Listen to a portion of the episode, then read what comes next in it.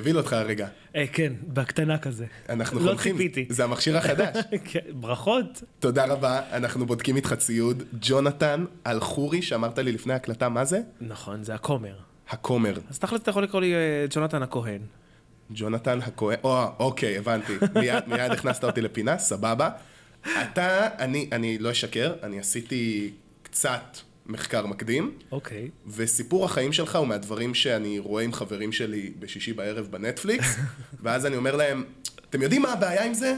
שזה כאילו עשוי ממש טוב, אבל שום חלק פה לא אמין. כאילו, שום דבר פה לא עובד, העלילה לא מסתדרת לי, איך האבא חזר בסוף, איך הוא מצא אותו בסוף. יש לך המון המון רבדים שם. כן. אמ, אבל ככה זה במציאות גם. לפעמים דברים לא, לא מסתדרים, אבל אה, לא מסתדרים תודעתית במחשבה שלך. כן. שאיך הדברים אה, נרקבים אחד על השני. ולפני שנצלול לכל זה, אני קודם כל אשאל אותך מה שלומך, אתה הגעת מנהריה. נכון. אחרי משמרת לילה. איפה? במלון שאני עובד בו, פשוט אנחנו תקועים כרגע בלי עובדים. אוקיי. אז אה, אני, אני נאלץ לעשות משמרות לילה בין היתר. אלוהים, אה, משמרות לילה? כן. זה מ-11 בלילה עד 7 בבוקר, אז ישנתי שלוש שעות, ו... ונסעתי לי שעה וחצי לכאן. אתה יודע שאני לא מסוגל, כאילו, אתה הולך לישון, אם אתה עושה את זה לילה אחד בשבוע, זה דופק לי את כל השבוע. אה, לא, אני כבר רגיל. אני הייתי במשך אה, כמעט שלוש שנים, אה, בגלל אחת העבודות שלי, על ארצות הברית, קו ארצות הברית-ישראל, במשך כמעט כל חודש, שבועיים שם, שבועיים פה. אה, אז כבר די המערכת שינה שלי התרגלה לשיגעונות שאני אה, גורם לגוף.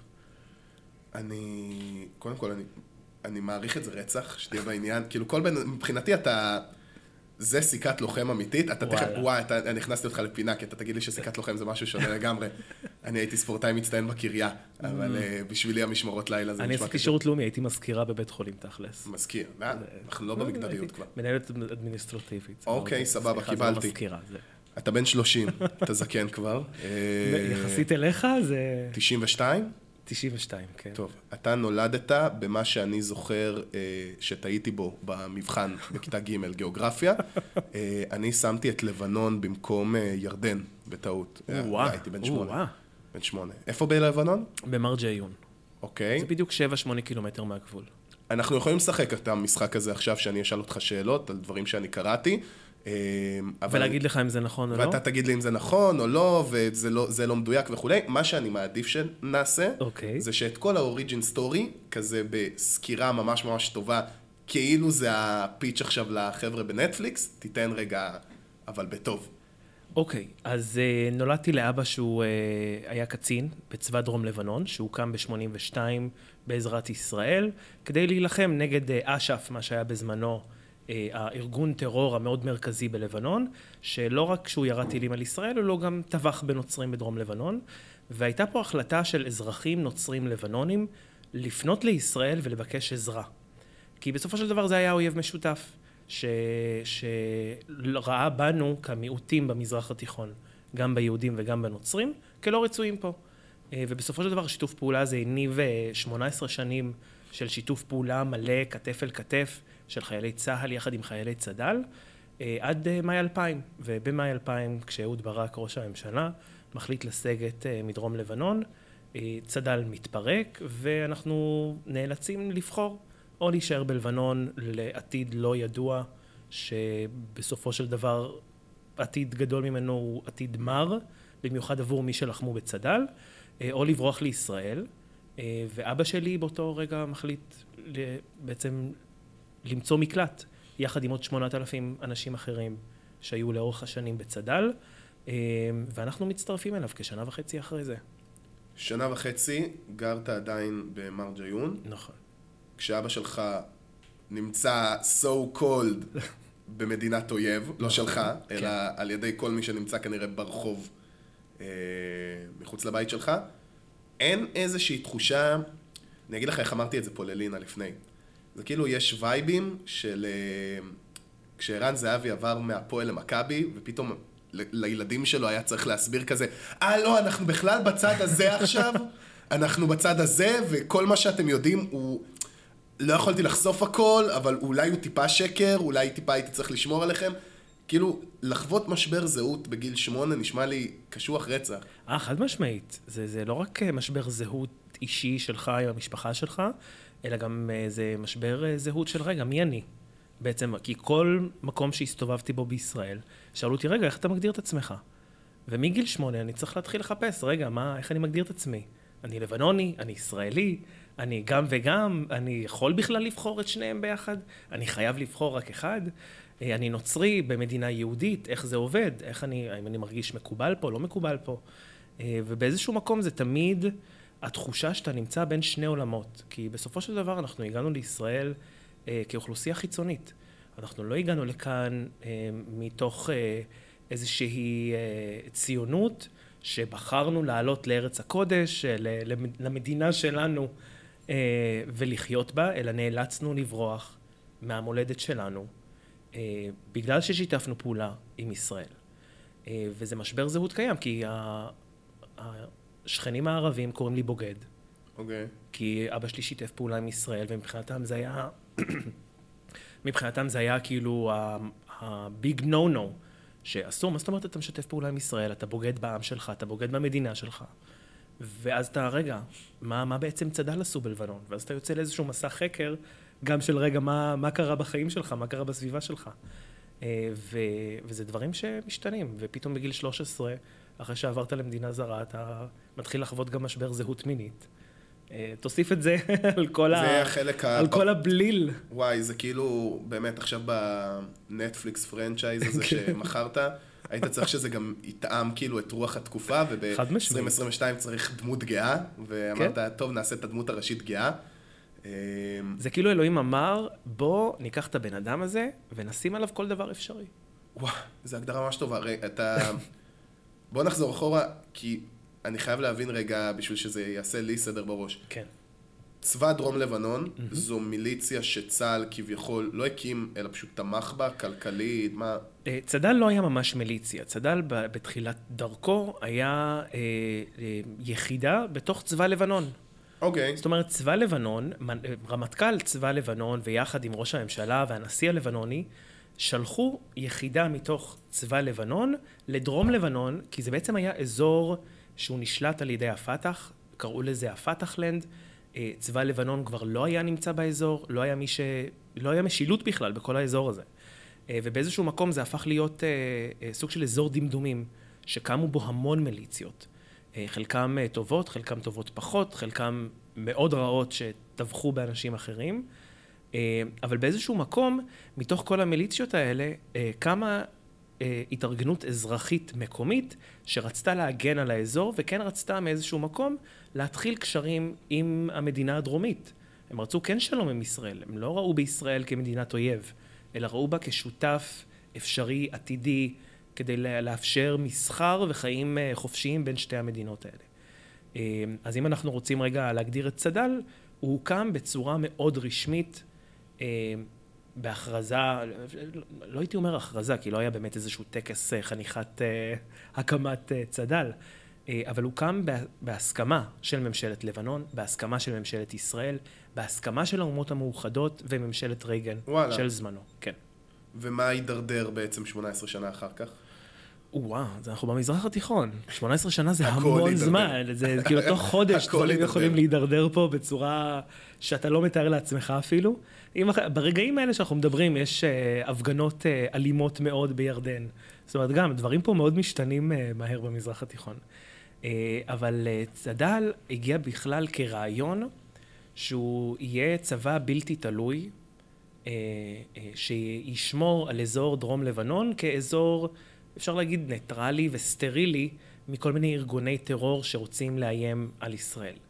אמ, אני לא יודע אם אתה יודע את זה, אבל מרבית הציבור הישראלי לא יודע את זה עד היום, למרות שאפשר ללחוץ על זה מאוד פשוט ולהיכנס ולראות את זה אפילו באתר הכנסת. יש נוסח של הסכם שלום בין ישראל לבין לבנון, שהיה אמור להיחתם במאי 1983. וואלה. כן. לא ידעתי עדיין. ה-17 במאי, ככה קוראים להסכם, ה-17 במאי. וההסכם הזה בסופו של דבר גם מאגד בתוכו את מה שלעתיד נקרא גם צד"ל וההתארגנות הצבאית ש, שהייתה בעצם ההתארגנות הזאת של צד"ל. אמ, ובעצם ממשלת רייגן טיווחה בזמנו בין ישראל לבין לבנון שיהיה ביניהם הסכם שלום. הכנסת ו- ו- וכל ראשי המדינה פה בישראל הסכימו להסכם הזה. אה, ממשלת לבנון, ראש הממשלה, שהוא סוני, הסכים לזה. ראש הפרלמנט, שהוא שיעי, גם כן הביע את תמיכתו בהסכם. אה, ובסופו של דבר הגענו לבן אדם אחד שהיה צריך לחתום עליו, כדי שההסכם יהיה בר קיימא. כן. והוא נשיא לבנון, והוא התמהמה במשך כחצי שנה, אה, גם בגלל איומים ממדינות ערב מסביב, אם זה סוריה ואם זה מדינות אחרות, אה, ובסופו של דבר ההסכם הזה בוטל, והוא לא, לא התקיים והוא לא התממש בכלל. אבל על בסיסו התארגנות צד"ל קמה והייתה לגיטימית בשטח כשהיא פעלה. הבנתי, אז כביכול כשהיא קמה המצב לא היה של עוינות עצומה בין לבנון לישראל, כאילו... אמ, אפשר להגיד שלא, כי בסופו של דבר כן ההנהגה הלבנונית, למרות שיש היום ביקורות אחרות על זה, אה, אבל כן הייתה איזושהי הבעת תמיכה לשותפות עם ישראל על ידי ההנהגה הלבנונית. אה, ב-1982 ישראל תמכה אה, בהעלאת בשיר ג'מאייל לשלטון בלבנון, בתור נשיא לבנון. הוא נרצח חודש אחרי שהוא נבחר, ומי שעלה אחר כך לשלטון אחריו היה אח שלו, אמין ג'מאייל. ואמין בסוף לא חתם על ההסכם, זה כשהגענו אליו כבר ב-83, כן. מהסיבות שאמרו לו, תזכור מה עשינו לאח שלך. ואז וואי. הוא כבר החליט אה, לחזור בו מההסכם הזה ולא לקיים אותו. אה, אבל בעולם אה, שאני מדמיין אותו ורוצה לחיות בו, ההסכם הזה התרחש. ו- ויכולנו היום לחיות uh, במזרח תיכון אחר לגמרי. תשמע, לא ידעתי על זה בחיים, גם לא לימדו אותי את זה. נכון. Uh, לא יודע מי אשם, אני שלא חקרתי, או זה שלא לא לימדו אותי. אמ, שנת 2000, אבא שלך בורח מהבית, זה היה כן. כזה, ואז עוד שנה וחצי אתה שם? נכון. מה עשו, כאילו, הוא היה, הוא היה בכיר בצבא דרום לבנון, לא... שהיה מ"פ בתותחנים. ולא עשו לכם בדק בית, לא זה, אה, סבבה, אבא, אבוש ברח, הוא הלך, אין לי מושג איפה הוא, ככה, ושחררו אותך. אז אני מבחינתי, אני לא ידעתי איפה אבא שלי בכלל כל התקופה הזאת. פשוט אבא שלי קם יום אחד, בא, אמר לנו שלום בפתח הדלת, כשמזוודה ביד שלו, וברח לרכב שחיכה לו מחוץ לבית. ולא אתה ואחים שלך, כאילו, אין שאלות, אין זה, אה, ברור, אבא הלך? אח שלי רצה ללכת עם אבא שלי, הוא היה כבר בן, אה, הוא גדול ממני בארבע שנים, אני הייתי בן שבע באותו יום, אח שלי היה בן 11, אני מניח. אוקיי. Okay. 10, 11. אמ, והוא רצה ללכת עם אבא שלי, אני לא יודע אם הוא ידע בכלל לאן הוא הולך, אבל הוא רצה ללכת עם אבא שלי, הוא היה יותר קשור לאבא שלי. אה, ואני לא כל כך שאלתי שאלות, אני הייתי ילד תמים, אה, כזה דברן גדול, אבל, אבל ילד תמים, שלא ממש אה, יודע מה קורה סביבו, כי גם ההורים ניסו כמה שיותר לשמור אותנו באיזושהי סביבה ניטרלית. כי בסוף הם כן רצו שנחווה את הילדות שלנו. למרות שהילדות שלנו הייתה רוויית מלחמות, היינו צריכים לצאת מבית ספר לא מעט פעמים בגלל טילים וכל מיני דברים כאלה. אה, אבל הם כן נתנו לנו את התחושה שאנחנו בסדר. אתה הבנת את הסיטואציה? כאילו, כמה מהסיטואציה הבנת? אני לא הבנתי ממנה שום דבר, חוץ מלראות אה, שיירות של מכוניות מול הבית, אה, מחמש בבוקר, והמולה ענקית, ואנשים בלחץ, אנשים שבאים לבקר את אבא שלי, לשאול אותו מה לעשות, האם ללכת או לא, או להישאר, האם להסגיר את עצמם לרשויות בלבנון, כי זה היה אחד התנאים בעצם של להישאר בלבנון. לא, לא נראה לי שהם היו שורדים כדי לספר את זה אחרי ההסגרה.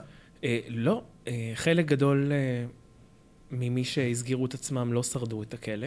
הם עברו שם עינויים לא פשוטים. חלקם שילמו הון תועפות כדי להצליח להשתחרר מהכלא בדרכים כאלה ואחרות, בעזרת קשרים ושוחד.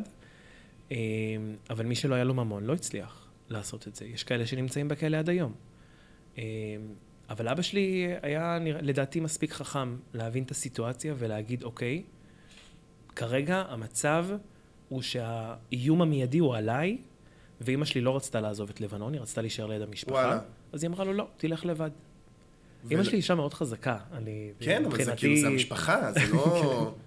אז מבחינת המשפחה זה גם להישאר ליד המשפחה, כי כאילו אנחנו גרנו בכפר. לפי כל סרטי המהיר והעצבני שאני ראיתי עד היום, זה family is everything, וכאילו לאן שאתה נוסע אני נוסעת איתך, כזה. כן, אבל אה, זה היה גם מצב סוריאליסטי שלא ידעו מה קורה. לא ידעו, האם ברגע שהם יחצו את הגדר, אולי ממשלת לישראל תגיע להבנות עם ממשלת לבנון, ואז הם יחזרו ולא ייגעו בהם. אה, ואז כשאימא שלי הבינה שזה לא המצב, כי פתאום אנחנו כבר אה, מתחילים לשמוע כל מיני רעשים מחברות של אימא, ממשפחות אחרות של משפחות צד"ל, שאנשי חיזבאללה כבר התחילו להיכנס אליהם לבתים באמצע הלילה, להרביץ לנשים, לילדים, לקחת כל רכוש שהם רוצים. לנו באותו יום של הנסיגה, כשהייתה שיירה של אנשי חיזבאללה כשנכנסו אלינו לכפר, אה, אנשי, אנשי חיזבאללה כבר נכנסו אלינו הביתה ולקחו דברים. נשמע זאת טראומטי. אומרת, זה היה באותו יום. אה, לקחו לי כמה דובים. אה, דובים? שלי- אנשי אני- חיזבאללה אני- לקחו לך כן, היה להם ילדים. דובי? נכנסו עם הילדים שלהם לבית, שאלו איפה השירותים. אמא שלי אמרה להם השירותים למטה, והם בחרו לעלות למעלה, לחדרי השינה. יואו. ואתה לא יכול לעשות שום דבר. דובים. כן, כאלה, לא, אתה כאילו, לא חי- דובים. כן, לא חיפשו מסמכים. זה- זה מה שאני מנסה להבין. כאילו, זה היה פשוט ביזה. זה ה- כן, כן. זה הנקודה שלי. כן, כי כרגע נכנסו לבית שלנו רק אה, נשים עם הילדים שלהם, לא נכנסו הגברים כן. רשמית. אחרי זה כבר התחילו לעשות תהליך ממש של לעבור כפר-כפר, להיכנס בית-בית, שכל מי שרשום... גם אפשר להגיד, אה, לא היו אולי אה, באותה צורה פדנטית כמו הגרמנים של שנות ה-30, אבל, אה, אבל היה להם רשימות של הכל. מי הבית, איפה הוא גר, מי היה בצבא, מי לא היה בצבא, מי המשפחה שעזרו להם, מי לא עזרו להם. היה להם ממש רשימות של כל דבר ועניין, אה, שאפילו כמה פעמים באו לדוד שלי לדוגמה לחנות שלו, היה לו, הוא, דוד שלי הוא אה, עובד אה, במכוניות, תיקון כן. מכוניות וכאלה. באו אליו, אמרו לו, המכונית הזאת שהיא רשומה על שמו, זה מכונית של עמיל, של משת"פ. אנחנו לוקחים את המכונית. יואו. ודוד שלי לא הסכים, כי זה הרכב שלו. קנה רכב מהכסף שלו, שהוא השקיע בו שנים בעבודה. ומה שהוא עשה בסוף, הוא פשוט קשר את הרכב עם שלשלאות לקיר, בתוך המוסך שלו. ומה הם עשו? כלום. הוא ניתק את הגלגלים, הוא קשר את הרכב עם אה, שלשלאות, והם לא הצליחו להתניע את הרכב. ושנה וחצי אחר כך, מה גרם לכם לעלות בסוף? אה, לעלות זה מילה יפה. תוך כדי שאמרתי, שמעת? תוך כדי שאמרתי, הבנתי, ראיתי את הפרצוף שלך כזה עושה, רגע, מה אמרתי עכשיו? תוך כדי שעברתם, אה, ברחנו, אפשר להגיד. לא יודע, ערקתם, ברחתם, אה, הוברחתם, לא יודע. אז אפשר להגיד שזה כל ה... כל ה... כל ה... all of the above. אוקיי, כי בסופו של דבר זה היה, אפשר להגיד, סוג של מבצע חילוץ. שאבא שלי ואימא שלי תכננו אותו מאוד בקפידה, הם מסתבר שנים אחרי הם זה. היו בקשר ואתה לא היית בקשר עם אבא שלך? אני לא ידעתי בכלל איפה אבא שלי נמצא, גם לא דיברנו איתו. אה, חוץ מפעם אחת, שאימא שלי קראה לנו לחדר שלה, והיה לה טלפון נוקיה שחור, מהישנים האלה, עם אנטנה, אתה לא זוכר את זה, אתה צעיר. נכון. אתה יודע אבל על מה אני מדבר? טלפון כשר זה נשמע. זה, זה, לא, זה יותר גרוע מטלפון כשר. אוקיי. כי בטלפון כשר לפחות יש סנייק, שם אין סנייק. אוקיי, זה האנטנה כזאת זה שהיא אנטנה, יוצאת, בדיוק, זה הטלפונים העבים האלה, שיש להם סוללה עבה, כשאתה מוציא אותה זה חצי טלפון. אוקיי, אני אשקר אם אני אגיד שאני יודע על מה אתה מדבר.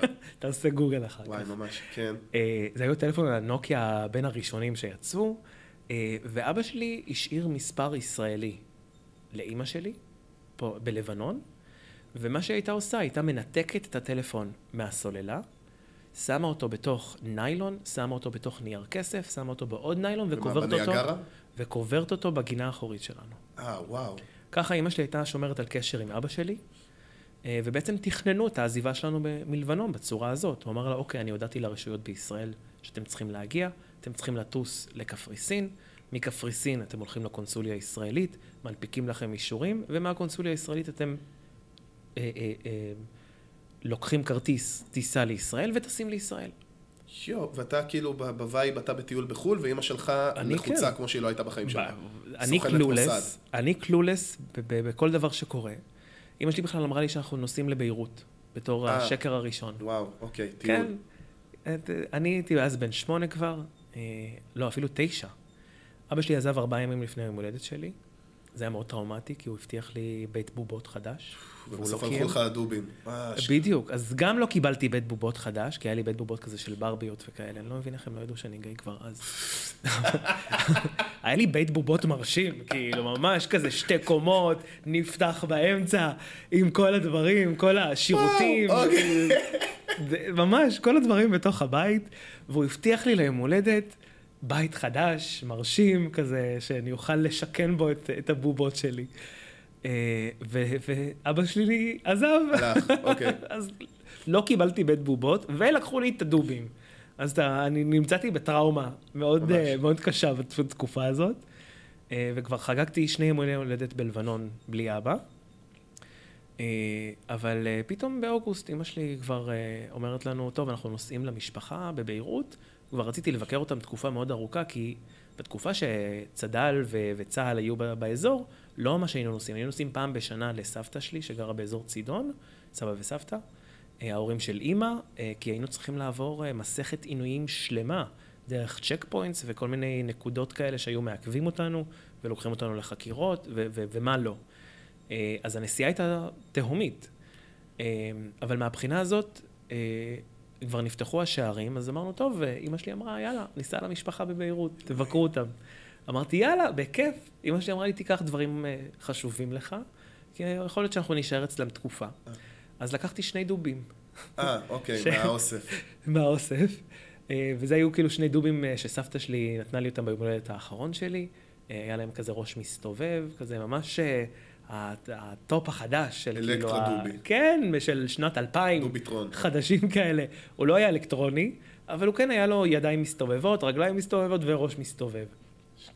אז לשניים, אה, אספתי אותם ככה כמו מסביב. בובה של אה, סרט אימה כזה, וואו. זה- אוקיי. כן, זה- זה אפשר ו- להגיד. ומצאת את עצמך ב... טוב, אני כאילו באתי להגיד תל אביב, אני אומר, אין מצב שמצאת את עצמך בתל אביב. בשום צורה. מצאת את עצמך בטח באיזה פריפריה זנוחה, זרקו אותך באיזה מעבורת. אה, אני טועה? אז... אה, אם אתה תגיד תל אביב עכשיו, אני מה זה אופתע. לא, זה לא לא היה בתל אביב. אה, כן, לא. לא. היינו בנהריה. אוקיי. בכפר נופש, אכזיב. זה היה בקתות עץ, אה, מאוד פסטורלי, מול הים. בקתה כזאת היא בקתת נופש, אתה מרגיש כאילו אתה איפשהו ב- ב- בהמפטונס, ב- בצפון ניו יורק.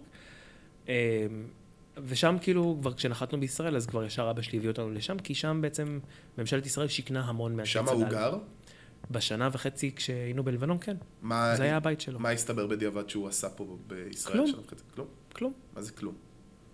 לא היה עבודה, מדיני? לא היה כלום. כן, הם קיבלו ישר אה, כמה חודשים אחרי זה כבר אה, תושבות קבע, כי כבר הבינו שהמצב אה, לא הולך אה, לחזור לקדמותו, והם כנראה לא יחזרו ללבנון, למרות שהייתה חזרה של כמה אלפים בשנה הראשונה ללבנון, מאנשי צד"ל, אה, ונשארנו כאן בערך כ-3,500 איש. זה מי שנמצא פה היום. 680 משפחות. Things got weird עם אבא שלך כשהגעתם? בהתחלה לא זיהיתי אותו בכלל. וואלה. כשנחתנו לא בנתב"ג, עבר הרבה, כאילו. שנה וחצי זה, זה לא מעט בשביל ילד, שהוא פתאום גדל, ואבא שלו משתנה. אה, הוא היה עם שפם, הוא היה רזה, פתאום הוא השמין, בלי שפם, כאילו, מה, מה קורה פה? אה, אנחנו נוחתים בנתב"ג, יוצאים מהבידוק אה, של הוויזות והכל, מגיעים, אימא שלי מתחילה לצעוק, הנה אבא שלכם, הנה אבא שלכם, והוא עמד מולי, תרתי משמע, כמוני וכמוך עכשיו, ופשוט לא, לא זיהיתי אותו ברגע הראשון. יואו, והוא מה, בכה, התרגש? כולנו, מה זה, זה היה, זה היה מפגש מאוד מרגש עם אבא, כי זה היה באמת געגוע, כאילו, תמיד דיברו איתי על זה שאבא נמצא איפשהו, אבל לא ידעתי איפה. זה לא שהוא נפטר, זה לא שהיינו בקבורה, זה לא שהיינו, לא, כאילו, זה פשוט הכל היה אי ודאי מבחינתי. ואימא שלי לא שיתפה איתי שום דבר. כמו שאתה רואה, אני מדבר המון. כן. אז אני- זה- זה- אני מנסה להבין אם זה- זה כאילו... אם גם כילד היית כזה. כן, כן. הייתי דברן לא קטן, אה, וזה משהו שאימא שלי עשתה בשכל כשהיא לא סיפרה לי לאן אנחנו טסים, עם מי אנחנו טסים, את מי אנחנו הולכים לפגוש. היית מוכר את כל המשפחה בשביל הדוברים. ובשנייה אחת, היו מביאים לי חטיף, זהו, הלך. ואז בארץ, כמה, כאילו, אם אתה צריך למנות קשיי הסתגלות, מה הם היו? שפה, אותו דבר ראשון. תרבות, מאוד שונה. אה, הגענו לפה באמצע האינתיפאדה השנייה. אה, רגע, היית בתוך כוך של עוד ילדים כזה? זה היה כמו קיבוץ של משפחות צד"ל? כן, אז בחודש הראשון כשאני הייתי פה, זה באמת היה ככה. פתאום אה, ראיתי ילדים שלא, שנעלמו לי מהבית ספר, כי הם היו פה בארץ. אה, וואי, פתאום איזה אני סרט. הולך לבית ספר אה, של איזה צד"לניקים. שורד זה, כן, כן. וואו, אוקיי. פתאום אני כזה, היי, מה אתה עושה פה? כאילו זה, זה, זה דברים ש, שכילד דופקים לך את המוח. ואז גדלת והיית בבית ספר, מה, יהודי, משולב, איך זה עובד שם, כאילו, בנהריה? אז בחודש הראשון באמת הלכתי לבית ספר שהיה ייעודי לאנשי צד"ל, שדרך אגב, אוקיי. בשנה הראשונה הוא פעל כבית ספר לבנוני לכל דבר ועניין. זאת אומרת, כל שנת הלימודים הראשונה הייתה כמו בלבנון. כי באמת הייתה ציפייה שהם אולי יחזרו, והם לא רצו שהם יפספסו שנת לימודים, אז הביאו להם ספרים, המורים היו לבנונים, המנהל בית ספר היה לבנוני, ממש הכל הלך לפי מערכת החינוך הלבנונית בשנה הראשונה בארץ. ואז הבינו שאנחנו נשארים פה, וכבר שינו את זה למערכת החינוך הישראלית. אה, הילדים כבר ידעו עברית, מרביתם גם דיברו, צר... דיברו צרפתית. איך? אני למד... כי בלבנון השפה השנייה היא שפה צרפתית. באמת? כן. היה קולוניאליזם בלבנון? צרפתי, כן. וואלה, לא ידעתי את זה. אתה... ואני למדתי אבל בבית ספר אה, אנגלי, אמריקאי, הכל היה באנגלית. אז באיזשהו מקום גם לא הצלחתי לתקשר עם הרבה מאוד מילדי צד"ל שהיו פה בישראל בבית ספר שלי. כי או שחלקם כבר דיברו עברית, כי או שחלקם כבר דיברו עברית, או שחלקם דיברו צרפתית בינם לבין עצמם בהפסקות. כי אם לא היית מדבר צרפתית, הנזירות היו מרביצות לך. הנזירות. כן, בלבנון. הכל בחיים שלך הוא... הנזירות. לא ציפיתי לשמוע את זה עכשיו. אתה הגעת לגיל... אני אבל לא עברתי דרך נזירות, עברתי בבית ספר פרטי אמריקאי, ששם קיבלנו מק... אה, אה, מקל סרגל סרגל ליד? או כאפה. זה נשמע ממש לא מישהו בן 30 שמספר את זה. אה, נכון, אבל בלבנון אה, הדברים עובדים קצת אחרת. ה timeline קצת שונה מה timeline הישראלי. ואז היית... אוקיי, אני מנסה להריץ את זה כאילו בטיימליין, אתה עכשיו נער, כן. יש לך כבר שפה שנייה, אולי כן. שלישית כמעט כבר, לא יודע, כזה. כן, זה, העברית היא שפה שלישית בעיקרון, אבל היא הפכה. להיות שפה ראשונה. אז אתה פה מסתובב בארץ, כבר יצאת מהארון? באיזה גיל זה היה? בגיל 20 יצאתי מהארון. אה, וואו. מאוד מאוחר, כן, כן. אבל כאילו... אוקיי, שנייה, שאלה בוטה. ל- לא, שאל. אנחנו יוצאים מהסיפור. שאל בני. שאל בני. אמ, יש לך מלכתחילה אה, מניירות חד משמעית. של אני לא הייתי הולך ברחוב ואומר, הוא סטרייט. אמ, לא כזה קשה, סבבה? אני בוטה. אני מסכים איתך. אמ, לטובה, אגב, זה כיף, זה חלק ממה שעושה, אני כרגע נהנה מכל מה שהולך פה. אני חושב שזה חלק מזה. אמ, בגיל 14 זה לא היה אני כזה... מתנהג אותו דבר כמו שאני מתנהג היום, דרך אגב. אז בגלל הקול זה- שלי אותו קול צפצפה. אז, אה. אבל בגלל זה אני שואל, מה, כאילו, אף אחד לא אמר לך, ג'ונתן, יש משהו שאתה רוצה לספר פה לחבר'ה, יש משהו שאתה רוצה זה, או שמלכתחילה הבינו, טוב, מספיק קשה לו פה, אנחנו לא, לא נביא אותו גם לסף הזה של להתמודד עם ה... לא, תראה, אחת הקללות הכי נפוצות אה, בבתי ספר זה הומו. נכון. אז כולם אומרים את כבר זה לא לכולם. לדעתי, כאילו... היא עדיין, היא עדיין נחשבת... אה, אה, אני חושב שהדור של היום, לא יודע, חטיבת ביניים עדיין אומרים יא הומו? כן, כן, חד לא, משמעית. אני חושב שיא הומו ויא מפגר, זה כאילו, זה יורד מהלקסיקון כבר. לא, כלום? ילדים לא בוחלים בכלום. אוקיי. אז אה, כן, היה לי גם חזה גדול, אז היו יורדים לי על החזה הגדול, ואומרים לי שאני אישה, ומה לא. אה, ודברים כאלה, אתה יודע, זה כאילו, אתה מעביר את זה. אני אגיד לך יותר מזה. בגיל 18, בזמן השירות לאומי, או 19 אפילו, הלכתי לעבוד בקולנוע. אוקיי. אה, ב- בחיפה. ובתור סדרן, היו שם עוד כל מיני סדרנים בגיל שלי, ואחד מהם הפיץ, התחיל להפיץ שמועה שאני הומו. שמועה. שמועה. כי עוד לא יצאתי מהארון, עוד לא אפילו, לא נפגשתי עם גבר באותה תקופה, אז כאילו... וקיבלתי את זה מאוד קשה, כי כאילו גם הייתי מאוד בתוך הארון, מאוד פחדתי בעצמי, למרות שכבר ניהלתי על זה שיח עם אבא שלי כבר בגיל 13-14. אה, אבל השיחה הזאת הכניסה אותי לארון עוד יותר, כי אצלנו אין כזה דבר. מה זה אצלנו? בחברה הנוצרית המזרח תיכונית, אוקיי. בתרבות הערבית, אז אתה אין רוצה... כזה לה- דבר. עד גיל 20, לא הייתה לך שום התנסות עם גבר במחשכים, בזה... כלום. כן? כלום. גם לא עם אישה. כאילו, עד, עד גיל 20 לא היה שום היבט של ביטוי מיניות בחיים לא. שלך. ולא הרגשת שום חסך? ב... לא, גם היום, נגיד פעם בשנה, מספיק לי. את זה תוריד בעריכה. לא, אמרנו שאסור לשקר גם ב- בפודקאסט הזה. כאילו, ממש זה היה חוקים. שום דבר לא יורד בעריכה. אה, אנחנו גם נפרסם את הסושיאל שלך, ומי שירצה לפנות בנושא הסברה ישראלית, יפנה בנושא הסברה ישראלית, ומי שרוצה לפנות בנושא שונות, אה, יפנה בנושא שונות. אה, שירות לאומי, איפה עשית? בבית חולים רמב"ם. כ... כמנהל אדמיניסטרטיבי במרפאת נכון. פרסונל, שזה המרפאה של העובדים. ואז, מתי השתחררת? זה גם, כאילו, עד שלוש שנים? כן, כן, זה 21? שחרור, לא, זה שנתיים. אתה יכול לבחור או שנה או שנתיים, אני בחרתי שנתיים, כי רציתי באמת לתרום. כי בסופו של דבר זה גם משהו שאני גדלתי עליו והתחנכתי אליו. אה, לתרום לחברה שאני נמצא בה. כאילו, גדלתי ממש על, על ערכים שאבא שלי אה, אה, אה, הכניס בי ובאח שלי מהבחינה הזאת של לתרום לחברה שאנחנו נמצאים בה. אין כזה דבר להיות אה, אזרח שלא תורם לחברה שלו, לא תורם לקהילה שלו, שלא תורם לסביבה שהוא נמצא בה. אח שלי שירת בצבא שלוש שנים, אני עשיתי שירות לאומי כי באותו זמן אה, אה, גם לא קיבלו אותי ליחידה שרציתי. איזו? עשיתי, רציתי מודיעין. אוקיי. ואז אמרו לי, כפרה, אם המבחן שעשית וסיימת אחרי שעה במקום ארבע שעות, התוצאה שלך היא בהתאם. אתה לא תגיע ליחידה שהיו הזאת. לך 800 שפות זרות, אבל בסדר, כן. אתה לא תגיע ליחידה הזאת, והפריבילגיה של איש צדה לא תעזור לך במקרה הזה, למרות שלפעמים היא עוזרת. במקרה הזה היא לא תעזור לך, ולא רציתי להרגיש שאני, אני אומר את זה במרכאות, מבזבז שנים כשאני יודע שאני יכול כן לתרום וכן לעזור. הבנתי. אז העדפתי לעשות שירות לאומי ולבחור את המקום שאני עושה בו, מאשר להישלח במסגרת שלא ברור מה קורה בה, וגם מאוד פחדתי מהמסגרת הצבאית בגלל שהייתי בארון. זאת אומרת, זה משהו שמאוד הלחיץ אותי והפחיד אותי, ולא היה את האינטרנט אז כדי לבדוק רגע מה קורה במצב הלהט"בים בצבא. כן. פטור מקלחת. מי. ידבר על זה? כן, זה, המלתחות היה הדבר שהכי מפחיד אותי. וואלה. עד היום, דרך אגב. אני לא הולך ל... זה למה אני לא הולך לחדר כושר, דרך אגב. זה למה אני לא עושה ספורט, זה למה אני דבה. לא, קודם כל, אל תזרוק את זה. זה לא... זה לא אמור... לי- סתם, זה סתם תירוץ זה עכשיו. לא אמור להרגיש כאילו, וואו, לא וואו, זה ספורט." הולך להיות נורא, חבל שלא חתכנו את זה, אני אגיד את זה בכל זאת. זה לא אמור להיות בופה, זה לא אמור להיות כאילו כיף רצח, אה. זה לא כל היום אני במלתחות בחדר.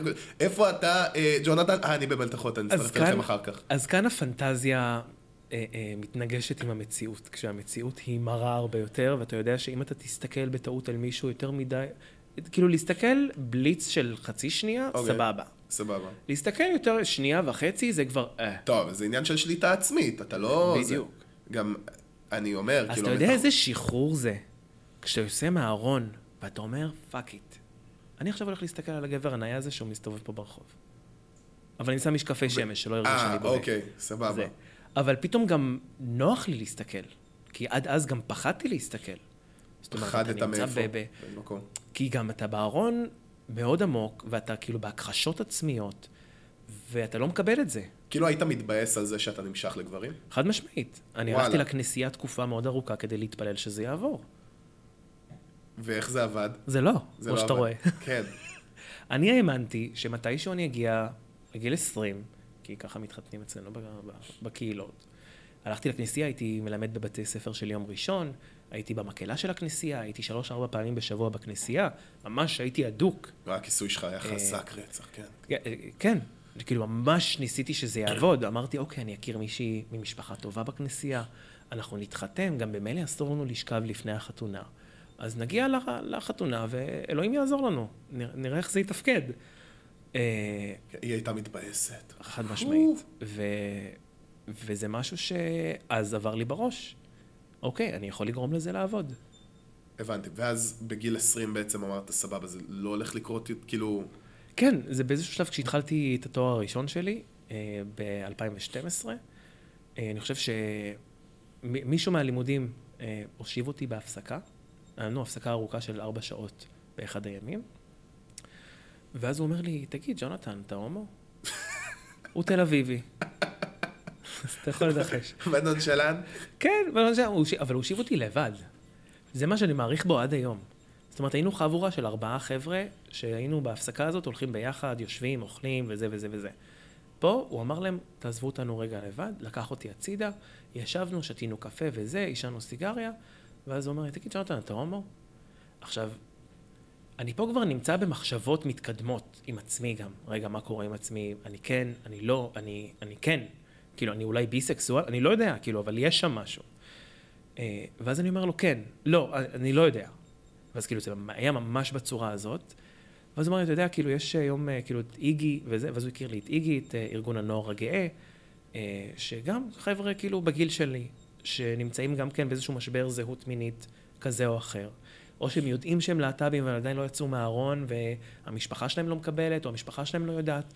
ואז אנחנו הולכים לקבוצה כזאת שכמו תנועת נוער, והם מדברים על הנושאים האלה, זה כאילו לא קבוצת תמיכה כזה של AA. כן. הולך כזה, שלום, קוראים לי ג'ונתן ואני הומו. לא, זה ואז כולם כזה, אוהבים אותך, ג'ונתן. זה צופים כזה, לא? אה, של הומואים. צופים ולסביות, וטרנסים, וטרנסיות. צופי ים.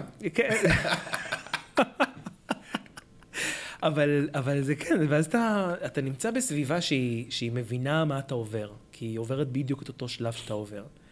אה, ואתה פתאום מכיר אנשים שגם כן עוברים את אותו תהליך שאתה עובר, ו- ואתה מכיר פתאום סיפורים ודברים אחרים. אה, ואז בדרך לפה, דרך אגב, הקשבתי לכמה מהפרקים, אה, כי אתה, אתה מדבר פה על הצלחות בחיים וזה וזה וזה, נכון. אז אני חושב שאחת ההצלחות שלי בחיים, ואני כאילו באמת מודה על זה מכל לב, כאילו, לה- להורים שהיו לי, למרות שהם לא קיבלו את זה קל, אה, על זה שההצלחה שלי היא שלא העיפו אותי מהבית אחרי שיצאתי מהארון מול המשפחה. אבל גם זה היה לא טריוויאלי ב- מה, איך עשית את זה? בסיפור שלי. אני לא עשיתי את זה. במקום שאני אבוא לעשות שיחה להורים שלי, אבא שלי בא לעשות לי שיחה. אה, הייתי בסמינר של איגי, ושיקרתי להורים שלי, אמרתי להם שאני נוסע לסופש עם חברים, לקחנו שקי שינה וזה וזה וזה, וזה היה סמינר סוף שבוע. וחזרתי מהסמינר הזה, כמה ימים אחרי זה, אבא שלי נכנס אליי הביתה, אמר לי, ג'ונתן, אנחנו צריכים לדבר, סוגר את הדלת, אז הוא אמר לי, אני חושד שאתה הומו. חושד. חושד. ואני בכי וזה, עכשיו ידעתי שהשיחה הזאת, כי קרה משהו בארבע ימים מאז שחזרתי מהסמינר, שהיה משהו בבית. כאילו הרגשתי שיש שם איזה משהו. ו... ו... ואני רוצה לדעת איך אבא שלי יודע. איך לעזאזל הוא הגיע למידע הזה. כי הוא אמר לי שמבחינתו, אה, כאילו זה, זה יכול להיות אה, כתם שחור למשפחה. זה הוא אמר לפני? או תוך כדי, זה השיחה הזאת. אה, זו השיחה, וואו. זה השיחה הזאת, בגיל 20. שהוא אמר, אפילו 21 נראה לי, כאילו 20 יצאתי כזה מהארון לפני כמה חברים, ואז נראה לי ב-21. כתם שחור. כן, זה כתם שחור על המשפחה, ינדו אותנו בגלל שאנחנו, אתה יודע, באים מקהילה קטנה, של 680 משפחות סך הכל. אה, החברים סטטיסטית, יש שלהם, שם עוד כמה הומואים. יש כמה הומואים, אני יודע עליהם, גם חלק מהם הם מחוץ לארון, שזה כאילו במזל כזה. אה, אבל גם, כאילו, אנחנו קהילה קטנה שמתחתנת בתוך עצמה, אז כאילו, מה כבר האופציות שלי? הבנתי. אין לי אופציות. אוקיי. ואז מה אמרת לו? ואז אה, אמרתי לאבא שלי שכאילו, או שאתם מקבלים אותי כמו שאני, או שאני עוזב את הבית.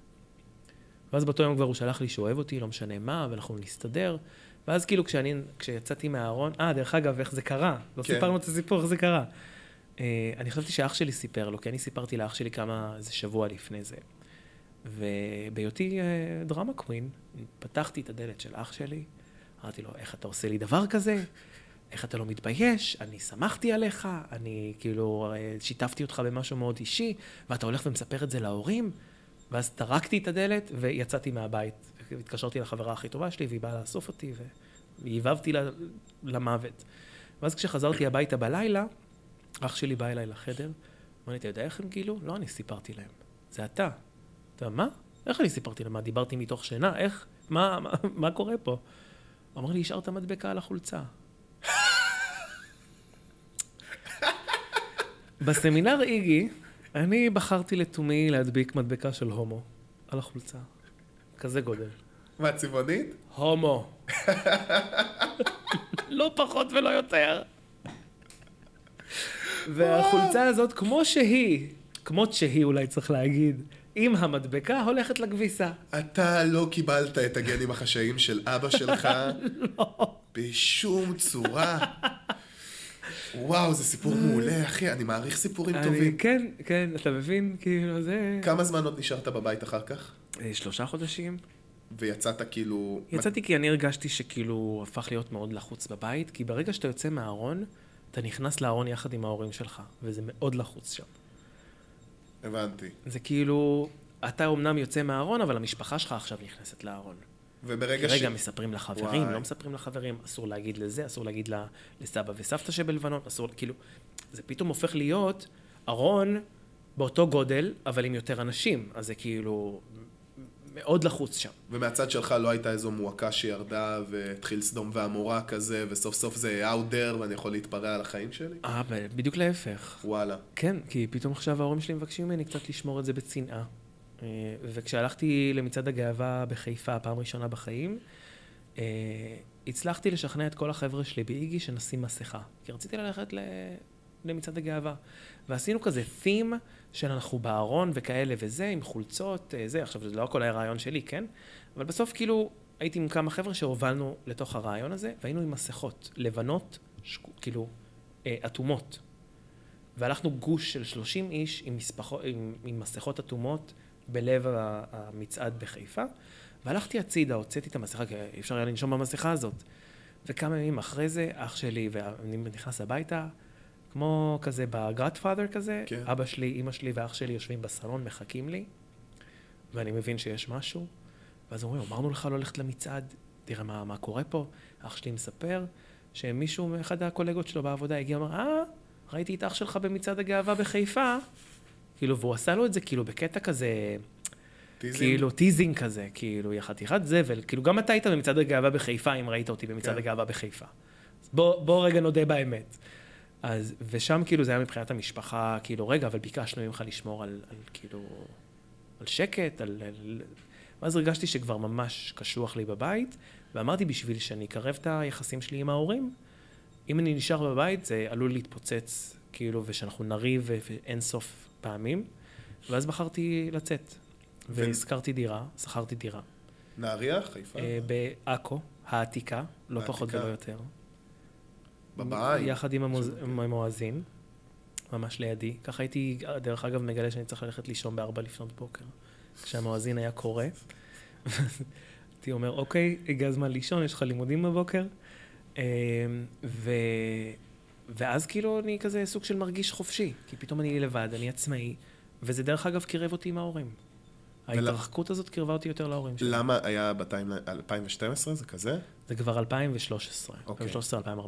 אתה אה, הומו בן 21 שבדיוק נחשף גם לחיים בישראל, וכאילו הכ- הכל שונה. מה שמעניין אותי לשאול זה למה הבחירה הייתה דווקא עכו. 450 שקל בחודש. אוקיי. ובשום שלב לא עברת לתל אביב כאילו בעשור הזה? אני לא סובל את העיר הזאת. וואלה, כן. לא ציפיתי שתגיד את זה. אבל זה גם סטריאוטיפ. נכון? בדיוק. כן. לא, כן. כי באת... באת מאוד ב vibe של... תכף נדבר, גם ניגע, החלק האחרון רציתי שנדבר על, על הפעילות. מי הולך בתל אביב עם ג'קטים? בואי, אם אני אלך פה עם מי ג'קט, שמכבד ייתנו לי- פה סטירה אם אני אנחנו עם ג'קט גם, בתל מי שרואה אביב. את זה בווידאו, אנחנו מאוד לא תיאמנו בלשון המעטה איך מתלבשים לפרק היום. לא. אתה באת עם חליפה ושריג, ואני באתי עם ה... האמת, זו גם החליפת חליפה. 30 שקל. עם החליפת 30 שקל, עם המנומרת. וואי, נכון, הרבה זמן לא אמרו לי שזה כזה עדן בן זקן. תבין, עבורי, למה, זה קבוע ככה? יש לי, יש לי לדעתי כמה עשרות כאלה. מה, זה אה, קטע של הדור החדש עכשיו? זה קטע של ה... זה התחיל כדחקה, כאילו, יצאתי לקונ... ואז זה הפך ל-thing. תקשיב, יצאתי לקונגרס הסלסה באילת, Mm. והיה לי מלא, לא, אני לא יודע להתלבש, סבבה? לא יודע. להתלבש. תודה. זה עכשיו, זה עכשיו אבל כשאני חושב שאני יודע, חכה, אל תשחיר. ואמרתי, אני, אני רוצה להרגיש בחופש. רציתי Mm. כאילו ממש to immerse כן. myself בתחושה של החופש, כי המון זמן לא היה לי חופש. הייתי באסוס, והזמנתי בגדים, ואז ראיתי כזו חליפת אה, הוואי ומכנס קצר למי שלא רואה את זה, הייתה לבנה, יפה, אמרתי, בשביל הקטע, אני הולך, יאללה. אני מזמין אותה. הלכתי איתה ביום הראשון שם, באילת, מלא מחמאות. מעולם לא זכיתי לכל כך הרבה תשומת לב חיובית בחיים שלי. חד משמעי. מעולם. אתה גם, כל בן אדם שניגשתי לדבר איתו, אה, לא משנה, גבר, בחורה, זר, חבר וכולי, חיוך נדלק על הפנים. כאילו מראש גם יש משהו, ב, אני מרגיש בדמות שלי. לא, ב- זה vibe. אני חושב שבנוכחות שלי יש משהו שהוא מאיים טיפה, או דומיננטי כביכול, ומשם אתה זה. גבוה. בוא נתחיל אני- מזה. אני לא גבוה, אני גבוה בישראל. הייתי עכשיו כן. בפריז, הייתי בפריז, הרגשתי גמד. הייתי בגרמניה עכשיו, הרגשתי כפרה, אני מסתכל עליהם כאילו אני מסתכל על כל- העמלק. תגיד, כל היורגנים האלה, זה, זה משמעותי, אתה הולך, אתה מרגיש כמו הגזע הנחות. אה, בנורבגיה עוד יותר גרוע. עוד לא הייתי. מה זה, סקנד- כפרות זה זה שתי שתי מטר ומעלה סקנדינביה עוד למינימום. לא הייתי. סקנדינביה עוד לא הייתי. מת, גם בכללי, כל הטיולי זוהר צפוני וזה, מת Mm. לעשות את זה.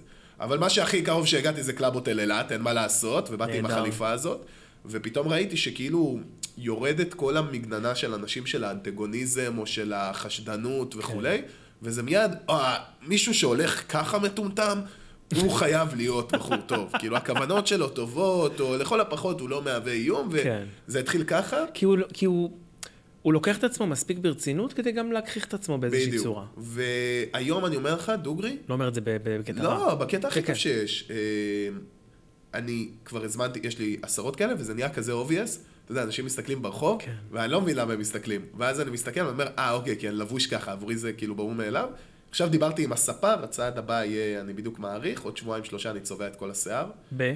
אה, אתה כבר בלונדיני, מה? אתה במשבר גיל אה, גיל ה-30 של ה-22, ה gays? אני במשבר רבע החיים. אה, Mm. עברו רבע, לא יודע, עם הסף לחץ שיש לי היום זה אולי חצי.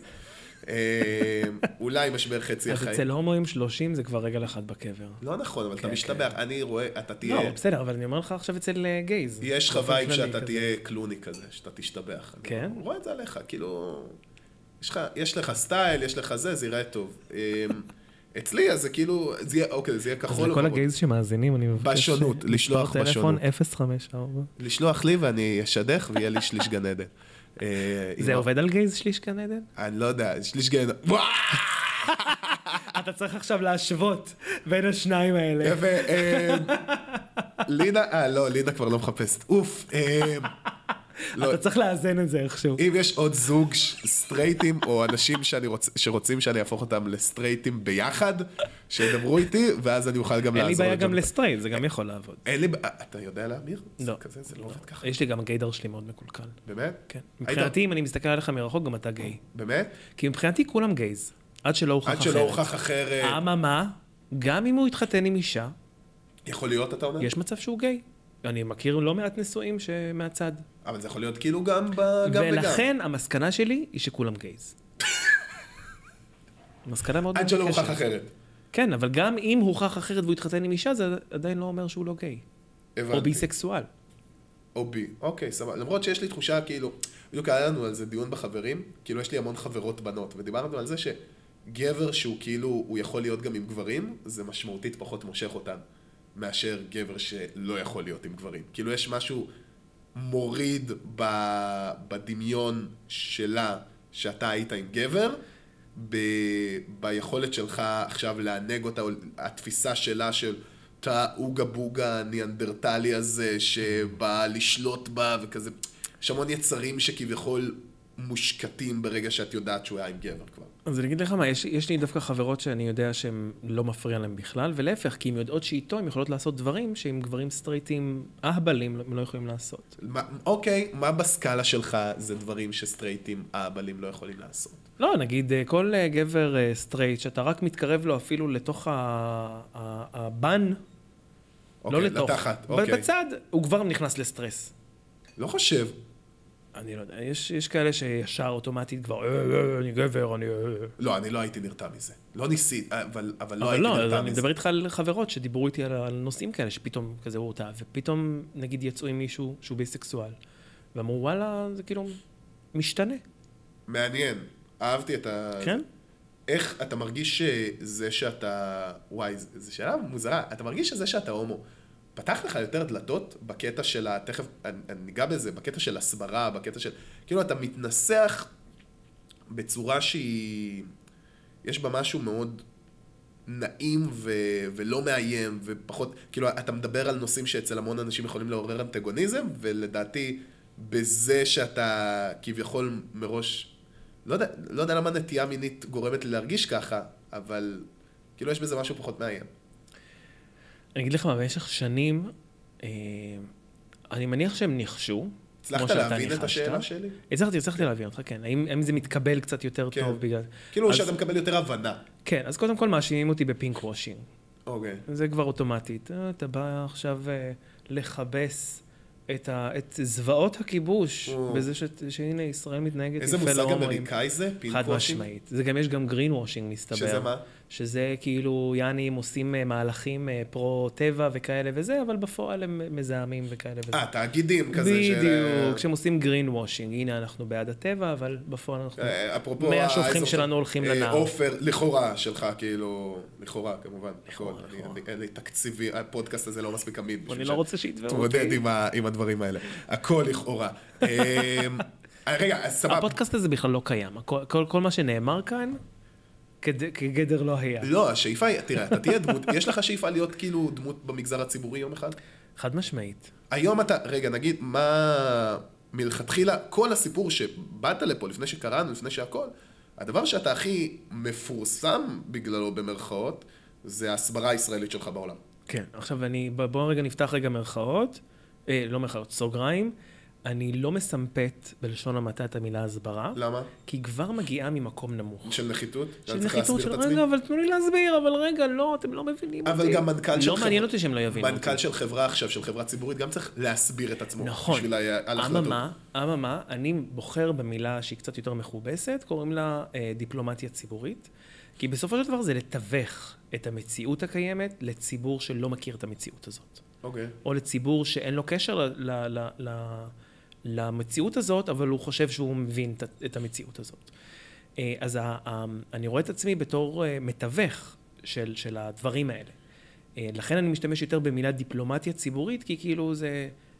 אני, אני לא מסביר, אני אה. מציג את הדברים כמו שהם. איך התגלגלת לזה? האמת שהגעתי מ- מסיפור צד"ל.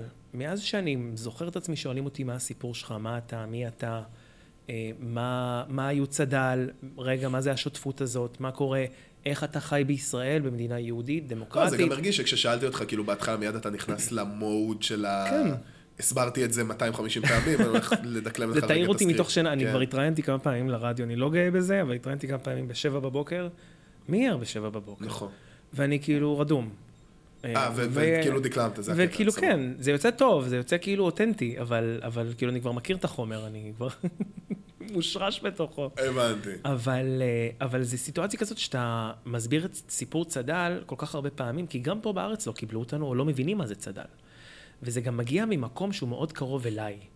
אה, של רגע להציג את מי שאני, את המשפחה שאני מגיע ממנה, את הסיפור מסגרת שלי, את סיפור צד"ל, את ההגעה שלנו לישראל, איך קיבלנו אזרחות, איך החיים שלנו כמיעוט. ולאט לאט אני מתגלגל, בשנת 2012 הפכתי להיות הדובר אה, של עמותת אה, אה, פורום גיוס העדה הנוצרית, שבעצם עודדו נוצרים בישראל להתגייס לצבא או לשירות הלאומי, ובתור דובר עמותה בהתנדבות, צריך להקים מערך שלם, גם בעברית, גם באנגלית, גם בערבית. את הערבית אני פחות טוב, אז היה בן אדם מדהים שעשה את כל התקשורת בערבית, ואני הייתי אחראי על העברית והאנגלית, ופתאום אנחנו מקבלים הרבה מאוד, אה, אה, אה, כאילו, בקשות להרצאות ודברים כאלה על המיעוטים פה בישראל, כי פתאום זה תפס תאוצה בצורה כל כך גדולה, כי פתאום גם בכנסת דיברו על זה, פתאום גם בוועדות בכנסת דיברו על זה, פתאום גם בעולם, מי זה הכומר הזה שמעודד, לא אני, מי זה הכומר, כי היה כומר שהקים את העמותה הזאת, מי זה הכומר שמעודד נוצרים בישראל להתגייס לצבא? וחברי כנסת ערבים יוצאים נגדו, ויש איומים על חייו, ויש דברים כאלה וזה וזה. אה, ואז פתאום אתה מבין שיש לך המון אה, אה, רצון להשפיע ולשנות. כי בסופו של דבר הסיפור שהיום נגיד החברה הנוצרית עוברת בארץ, זה סיפור שנגיד צד"ל עברו בזמנו. של כן השותפות עם ישראל, כן לראות בישראל כ- כשותפה לגיטימית, ואפילו יותר מזה, כ- ככורח הנסיבות שצריך לחיות בשותפות אחד עם השני. ו- ואני מביא את התודעה הזאת בעצם, שגדלתי לתוכה, לתוך העולם הזה של, של, ה- של העמותות ושל של החלק שלי בתוך הדוברות. כמה, כמה, מה, מה- כמה מההסברה שלך היום היא בתוך ישראל וכמה מחוץ לישראל? אה, במשך שלוש שנים התרכזתי בעיקר בארצות הברית ואירופה, אה, כי שם המצב הוא הרבה יותר גרוע. מה המצב, שזה, רגע, זה קולג'ים? זה כאילו, כן, זה שמה? זה קמפוסים, זה קהילות, זה גם דרך אגב, אה, כששיתפתי פעולה עם אה, משרד החוץ באירופה, הם לוקחים אותי לקהילות טורקיות, בתי ספר של פליטים שנמצאים בגרמניה לדוגמה, בדכאו לא פחות ולא יותר. וואו. אה, גם בתי ספר נוצרים שנמצאים בגרמניה או באירופה, ולדבר עם התלמידים שם על ישראל. קודם כל להכיר להם את ישראל, מי זה ישראל, מי זה האוכלוסייה הישראלית, מה, ממה היא בנויה החברה הישראלית. משרד החוץ מימן לך את השלוש שנים האלה, כאילו? ב... אה, לא, עבדתי בעמותה שקוראים לה מילואימניקים בחזית, אבל גם הדרך שלי לעמותה הזאת הייתה דרך לא, לא קלה. כי הייתי במילואים, ב, בפורום גיוס העדה הנוצרית. ובאחת הפעמים אה, הלכתי לאחת הוועדות בכנסת לדבר על הנושא הזה, אה, של בעצם דיפלומטיה ציבורית, אבל בצורה הרבה יותר רחבה. כי בהתחלה, מדינת ישראל, משרד החוץ, אה, הסוכנות היהודית, כל מיני ארגונים אחרים כאלה ואחרים, לא ראו את החשיבות במישהו שהוא מיעוט ישראלי שיצא וידבר בעד ישראל בעולם. עד אז זה היו חבר'ה יהודים שתמכו בישראל, שעשו שירות צבאי. שזה כאילו הכי קל לשנוא אותם. בדיוק. אה, זה גם, זה גם הכי, זה גם, זה כאילו obvious שהם יעשו דבר כזה. ואני זוכר את עצמי ב-2000, ואני חושב 15 או 16, יושב בוועדה בכנסת עם נציגים של משרד החוץ, נציגים של הסוכנות היהודית, ואני אומר להם, למה אתם לא משכילים לשים מיעוטים ישראלים? הנה, יש לכם פה קבוצה של 30 נוצרים, שמוכנים מחר בבוקר לטוס ולדבר על החיים שלהם בתור נוצרים ב- בישראל. למה אתם לא מס- משכילים לשים אותם בחוד החנית של ההסברה הישראלית בחו"ל? זה שונה כשאתה מגיע בתור מיעוט לדבר על המדינה שלך, מאשר להגיע בתור הרוב כשאתה מדבר על. המדינה שלך. אוקיי, ומה הייתה התגובה? ולא הייתה תגובה. פשוט ישבו שם בסוג של אילמים. כן היו דיפלומטים ערבים, או דרוזים, ישראלים. אבל אני מדבר על אזרחים. לא מדבר על מישהו שהוא במערך החוץ הישראלי, ש... שאפשר להגיד, מחויב לקו מסוים בו הוא מייצג את המדינה שהוא מייצג. אלא אזרחים מן השורה, שחלקם עשו שירות לאומי, חלקם עשו שירות צבאי, חלקם לא עשו לא את זה ולא את זה, אבל הם כן רואים את עצמם כחלק מהחברה הישראלית. וזה משהו שהיה מאוד חשוב לי כל כך, שדיברתי על זה בכל פינה אפשרית, פה בישראל, ואז פנו אליי ממילואימניקים בחזית. אה, ארגון שקם ב-2015 סביב השנים האלה, אה, ואמרו לי, אה, בוא, תקים את הקבוצת מיעוטים שאתה רוצה להקים, יש לך תקציב, ותוציא משלחות לחו"ל, וככה עשיתי. היינו הקבוצה הראשונה לצאת כקבוצה של מיעוטים, נציג מכל קהילה, אני עשיתי, עשיתי כמה שאפשר כדי שיהיה לנו באמת נציגים. לפעמים זה לא צלח, אבל ברוב הפעמים כך זה היה. מישהו נוצרי, שזה הייתי אני, דרוזי או דרוזית, ברוב המקרים הייתה דרוזית, אה, מוסלמי ובדואי. ואז הבורד בנטפליקס אישר את, ה... כל התפקידים, כי היה לך את כל המגוון חד שצריך, משמעית, אני... אני... כדי שיאשרו את התוכנית. בדיוק. עכשיו, אני כבר מבין איך ה- ה- ה- המצב עובד בארצות הברית. מה? לא, של כל התרבות אה, אה, אה, שיח, היא שונה לגמרי ממה שאנחנו מכירים פה בישראל. כל ה politically correctness שם, גם, גם עליי לפעמים היא לא מתיישבת, זה כאילו יותר מדי. גם כשאתה נגיד מבקר את הקהילה שלך בתוך עצמך, לפעמים אסור לך אפילו להגיד שם דברים. יש לי תחושה שאם אני הייתי גר שם, הייתי חוטף כאילו cancelling על הראש, אה, חד משמעית. כל דבר שהייתי אומר. חד משמעית, לכן תצבע לשחור. גבר לבן, כאילו, privileged, ש, שמעז. תראה איך אני, איך אני שואל אותך אם ההומואיות שלך פתחה לך עוד דלתות בקריירה. וואו, cancelling על הראש. אמ, מה... כמה אתה מרגיש, כאילו, כשמישהי צורחת עליך, על זה שאתה עושה עוולות בעולם, ולא כן. יודע, רוצח תינוקות, אנא ערף. כמה אתה כאילו טיפה pity her ומסתכל ממקום של, או, האני, את פשוט לא מבינה, כאילו מותק, כאילו בואי, בואי נדבר שנייה, וכמה, כאילו זה כבר לא מזיז לך רגש של, אתה אומר, היא באמת שונאת אותי, אתה אומר, היא בורה. פשוט. זהו, היא בורה, אבל היא למדה לשנוא אותי כל השנים האלה. זאת אומרת, היא גדלה, או לא גדלה בהכרח, היא הגיעה לסביבה שמה שאומרים לה כל הזמן זה שאם את רוצה להיות בן אדם טוב, את צריכה לצאת נגד ישראל. את צריכה לצאת נגד כל מה שישראל מייצגת. על זה אנחנו מדברים. אנחנו מדברים היום על דור שרואה את עצמו כדור המושיע, ואיך הוא יכול להושיע את האנושות בזה שהוא יתמוך בסוגיות של אנשים מוחלשים, במרכאות. כל הזמן לתמוך באנדרדוגים. בכל בדיוק. מקום בעולם האנדרדוג למרות הוא שהוא זה לא ש- בהכרח אנדרדוג. ברור. באיזה בינינו, אבל סיטואציה הפלסטינים היום הם אנדרדוג? אני יכול... לא רוצה לה- להיכנס איתך אולי לפוליטיקות. לא, אין שום בעיה, אפשר, אפשר, אפשר. לה, אפשר, אפשר להכניס להכל, אני אהיה, אה, דווקא אני אשחק את אה, פרקליטו של השטן, ואני אגיד לך שמלכתחילה, אה, יש לי חבר, החבר הכי טוב שלי, קוראים לו נועם, אה, נמסור לו דש, הוא מאזין, הוא היי, נועם. משרת כרגע, נועם כקצ- זה שם של גיי. שמעת נועם? אה, נדבר על זה אחר כך. יש לנו ringtone חדש. הולכים לעשות לי cancel נראה לי תכף. יש לנו title חדש לקבוצה בוואטסאפ, נועם זה שם של גיי. ואבוי. אה, בקיצור, נועם, משרת כקצין בחברון כרגע, אוקיי? ו... כבר שם של חתיך. מה? לג... הוא חתיך רצח. עכשיו, אחרי שהורדנו לו, אני אגיד שנועם חתיך ומחפש. למה הורדנו לו? למה גיי זה זה מוריד? לא, כי עכשיו לא יפנו אליו בנושא השונות. אה, אגב, הנה, לנועם אני יכול לשדך רצח, ואז אני אוכל לשדך גם לך. זה מתאזן. רצח זה עובד בחברון. מה? סתם לא, רציתי. פה בדיחה שחורה. אני לא שמעתי אותה, אני, לא רוצה ללכת ל... תגיד אותה עוד פעם, אני לא אתאפק עד שאני אשמע את כי ההקלטה. אמרת לו נעשה שידוך רצח. אמרתי לו, הוא כבר בחברון. אה, הבנתי. אז תקשיב, אז באמת, מה אני אומר? שאני שומע... רצחת את הבדיחה גם. כן, סליחה, זה היה פאנץ' טוב. אני מעריך את הפאנץ' הזה. לא ידעת להנגיש אותו טוב. מר הסברה. אמ, אז נועם, אני שומע, תראה, זה לא, לא בקטע טוב, לא בקטע רע. אני פשוט שומע מה אורח החיים שפלסטינים צריכים להתמודד איתו. חד משמעית. ואין מה לעשות, אני אגיד אובייקטיבית, ללא קשר לשום דעה, החיים שלהם כנראה משמעותית יותר קשים משלי. אה, חד משמעית. אמ, ואז אני אגיד. אני לא מתנה... אני לא אומר שלא. אז פה אני בא ואומר, לא שלטונות, לא זה, לא כלום. להיות פלסטיני כרגע בגדה, מבאס. מבאס תחת לחיות נכון. ככה, אין, אין מה להגיד. חד משמעית. ובגלל זה... ויותר מזה, להיוולד בתור פליט פלסטיני, נורא. בתוך הטריטוריה של אה, אה, יהודה ושומרון, או מה שידוע כגדה המערבית, או עזה, זה על אחת כמה וכמה יותר גרוע מלהיות פלסטיני רגיל בחברון. אני חושב לגמרי. אה, ואז אני בא ואומר, אז כשאני רואה תמונות, או כשאני פשוט שומע סיפור על גישה לחשמל, אתה יודע, כל המנטליות עולם שלישי, יחד עם צבא שמעורב לך ביום-יום, אני אומר ואומר, כן. גדלתי בזה, ב- ב- זה זה היה הסצנריו שלי. בגלל זה אני אומר. מלכתחילה, לא משנה מה הייתה הסיטואציה שלך כילד, נניח צד"לניק בזמנו 30 שנה אחורה, אני אומר, היית אנדרדוג, איך שלא תהפוך את זה, עזוב שלטונות, עזוב זה. כשאני מסתכל על הילדים בשטח, לא משנה כמה עובדות מסולפות או לא מסולפות, הפרקטיקה זה שהם אנדרדוג. כן, אבל אני אגיד לך מה, נגיד בסיטואציות כאלה, כשאני נפגש עם אנשים כאלה שהם מראש לא רואים בך כבן אנוש, מראש לא מאמינים בכלל שיכול לצאת אה, אה, לא יהודי שיתמוך בישראל, שגר בישראל. אמרו לי שאני מתחזה. ש... אמרו לי שאני יהודי, שאני מתחפש לנוצרי, שאין כזה דבר. אתה יודע מה זה לעמוד בקמפוס בארצות הברית ושמישהי ערבייה, שאני בא לדבר איתה בערבית, אומרת לי שאני גנבתי לה את השפה? וואי, אני הייתי מוריד מכנסיים ומוכיח את כולם על המקום. אה, זה לא עובד ככה. זה לא עובד ככה. לא. ומה הוויו שלך, כאילו, כמה זה הולך רחוק?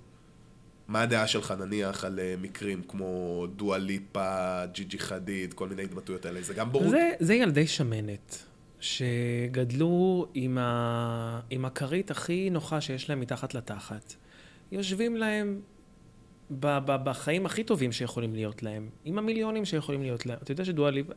שג'ידי חדיד, דרך אגב, נחשבת כפליטה היום בעיני האו"ם? כי זה אב- אבא כי אבא לבנון, שלה, לא? לא אבא שלה פלסטיני. פלסטיני? וואלה. כן, אוקיי. אז היא נחשבת בעיני האו"ם כפליטה. היא מקבלת קצבה חודשית גם. קצבה. כי היא פליטה. בסדר, לא הולך איתך לזה, אבל... אה, אבל שתבין כאילו עד כמה המצב סוריאליסטי, כי יושבת לה אישה כזאת, או נגיד אנשים אחרים שאין להם שום קשר לזה, והם, והם נוסעים בקמפוסים, עושים הפגנות באמצע הקמפוס וצועקים לך אינתיפאדה, we support the אינתיפאדה. ואז מה... איך היית מגיב? אני פשוט שואל האם, זה לא... כזאת? אני בא ואומר, ואולי זו הסתכלות ממש מרודדת של, ה, של הסיטואציה, אבל אני בא ואומר, אנחנו, לא יודע, עשרה, תשעה, עשרה מיליון יהודים פה. אה, זה לא יהודים, יש מתוכם שני מיליון לא, לא אני כבר... כאילו, אנחנו כבר אנחנו ב-11. תשע? לא יודע. לא, אנחנו בעשר נראה לי, לא? אז אנחנו לא יודע. ב-11? וואו, אתם... נראה, נראה לי, לא, לא יודע, איפשהו בין אנחנו שמונה... בעשר נראה לי, בין בין ש- תשע לעשר. אז בין תשע... אזרחים, באופן אזרחים. כללי, כן.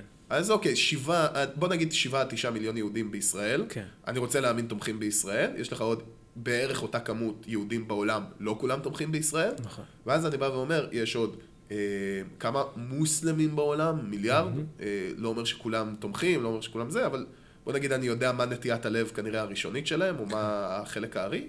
ואז אני מסתכל 20 שנה קדימה, ה-20 מיליון האלה מתרבים, לעומת המיליארד האלה מתרבים. אני אומר, זה רק יקצין, כאילו, ואז בא ג'ונתן, וברור לי, ברור לי שהתשובה היא כל אחד ב... כאילו, חלקת האלוהים הקטנה שלו בא ומנסה להשפיע לטובה, אבל זה לא מרגיש לך מאבק, כאילו, מה הסכנה בזה שזאתי בקולג' עכשיו תמחה ועכשיו ב-20's שלה תגיד שהיא רוצה לתמוך בכל עוולות העולם? כי ב-30's וב-40's שלה היא כבר תהיה סנטורית והיא תהיה משפיעה הרבה יותר חזקה בארצות הברית. הבנתי.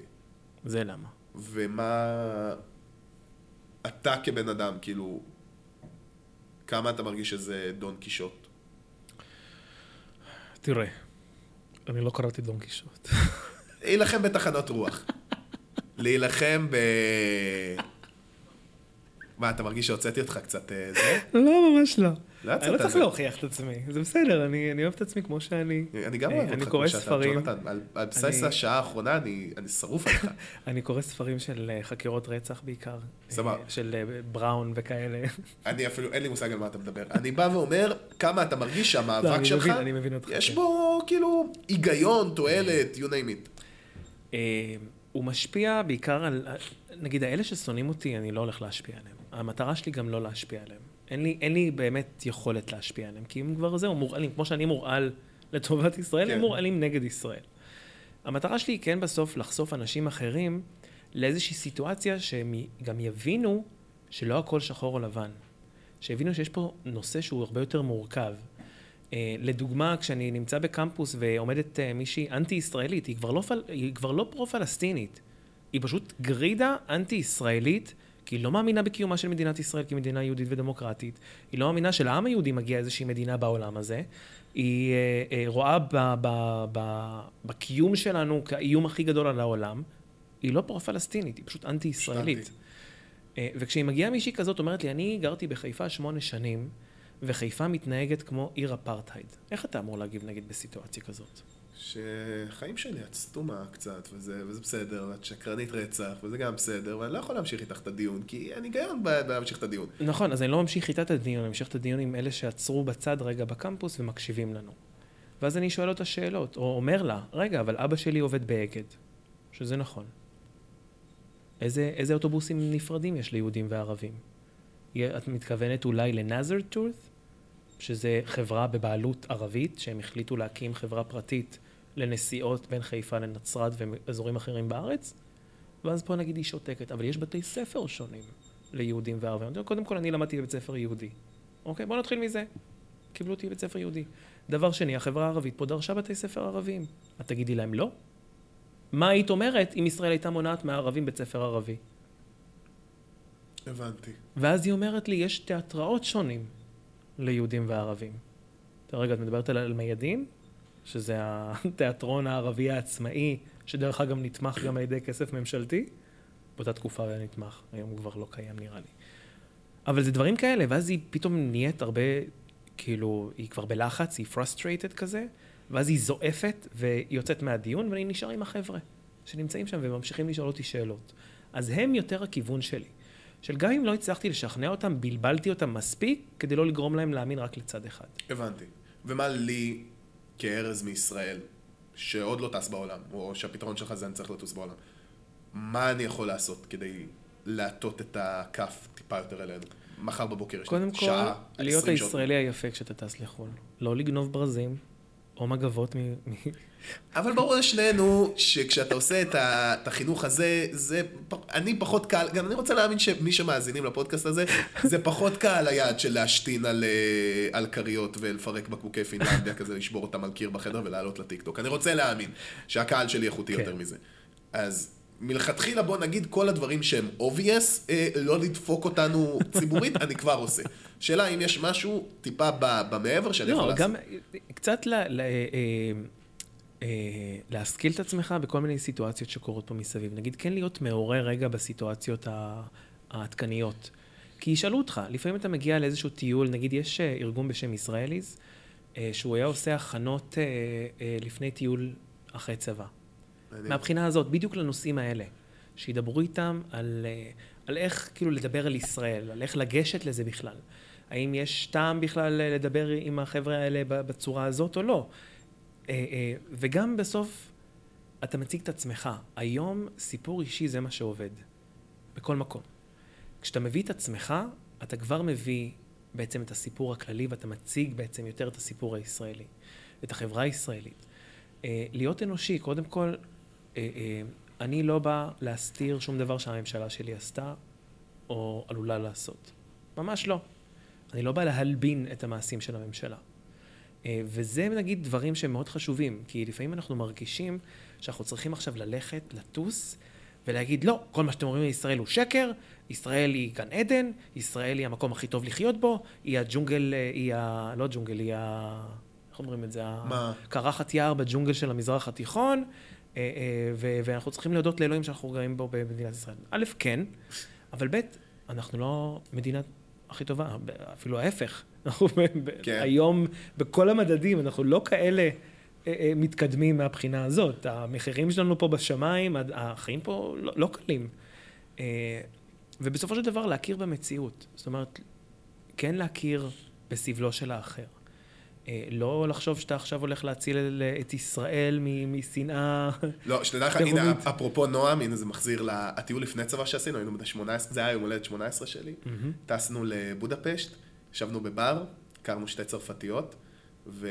עכשיו אני מבין למה באת מצרפת. לא עוד פעם, לא יצאתי לחקור את ה... הפעם לא, ממש לא. אה, גם זה פחות הכיוון עכשיו, אספר לך אחר כך. זה המשפט שהוא הוציא אותי גיי עכשיו, כן, נכון? חד משמעית. יצאתי חוקר. כן.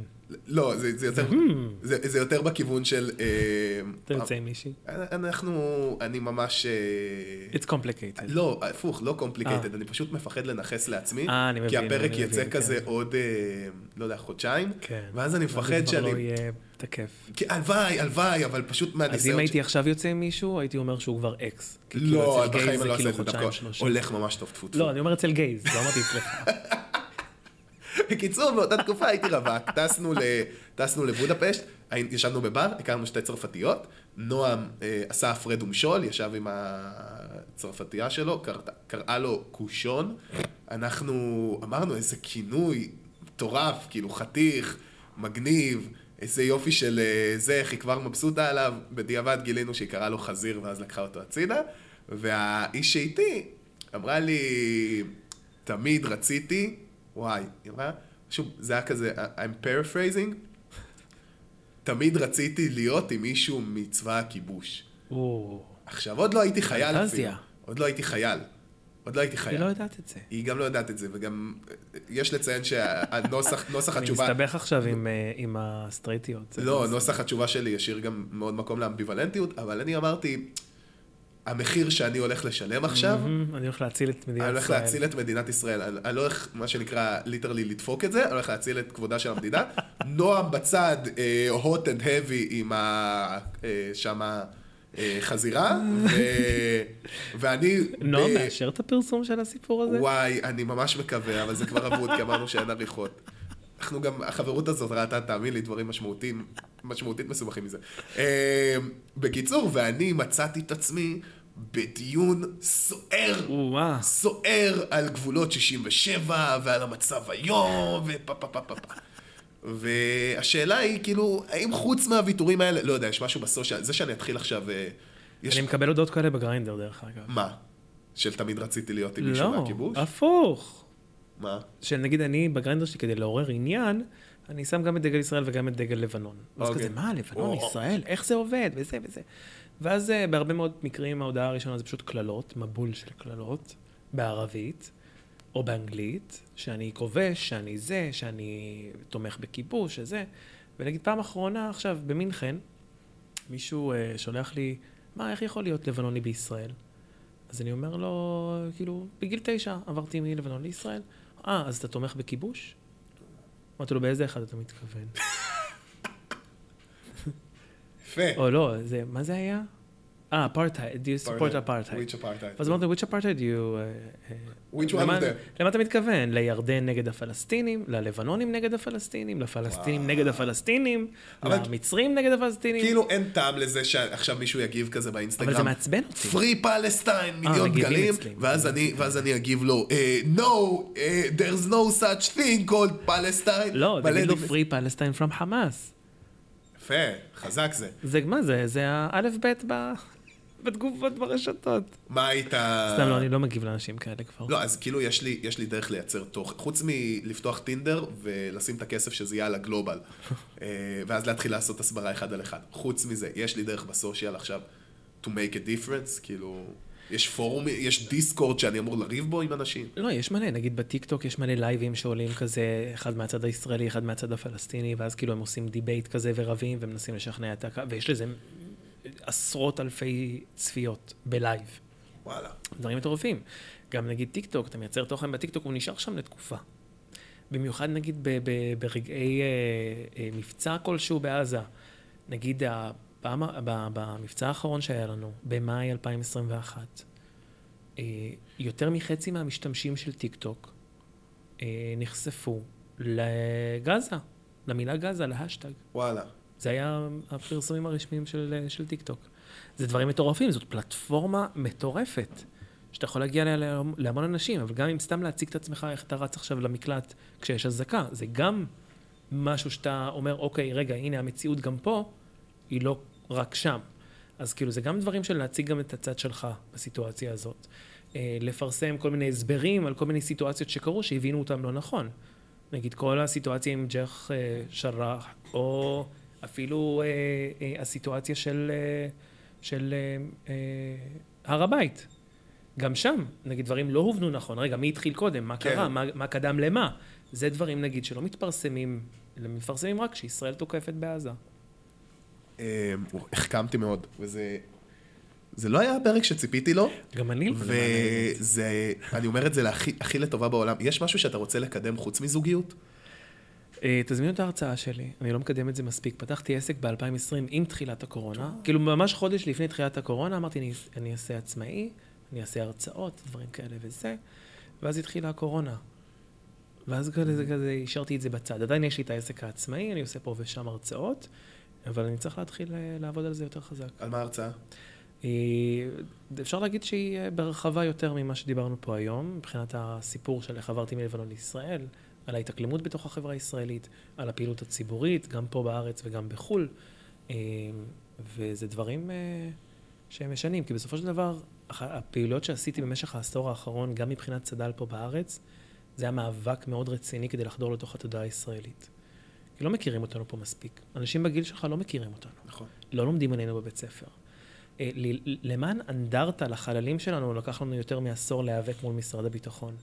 אפילו סיכת הב- הלוחם שקיבלו מ-82 עד 2000, שהעניקו שנה שעברה, היינו צריכים להיאבק כדי שצד"ל יהיו חלק מהמקבלים של אות הלחימה. זאת אומרת, זה אף פעם דברים שלא באים בקלות. אה, המענקים עכשיו שמשרד הביטחון, אה, יחד עם אה, משרדים אחרים, מעניקים לאנשי צד"ל שלא טיפלו בהם כבר 22 שנה. זה כבר מאבק של 20 שנה שאנחנו מובילים ועושים.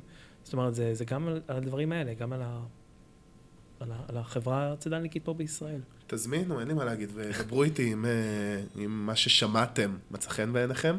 אה, בכל הזוויות, אה, העסקיות, הזוגיות, ה... אם בא לכם להיות עוד חודשיים האקסים שג'ונתן מדבר עליהם כרגע. אחי, כל כך נהניתי, תודה רבה רבה שבאת. גם אני נהניתי, תודה שהבאת אותי. thank you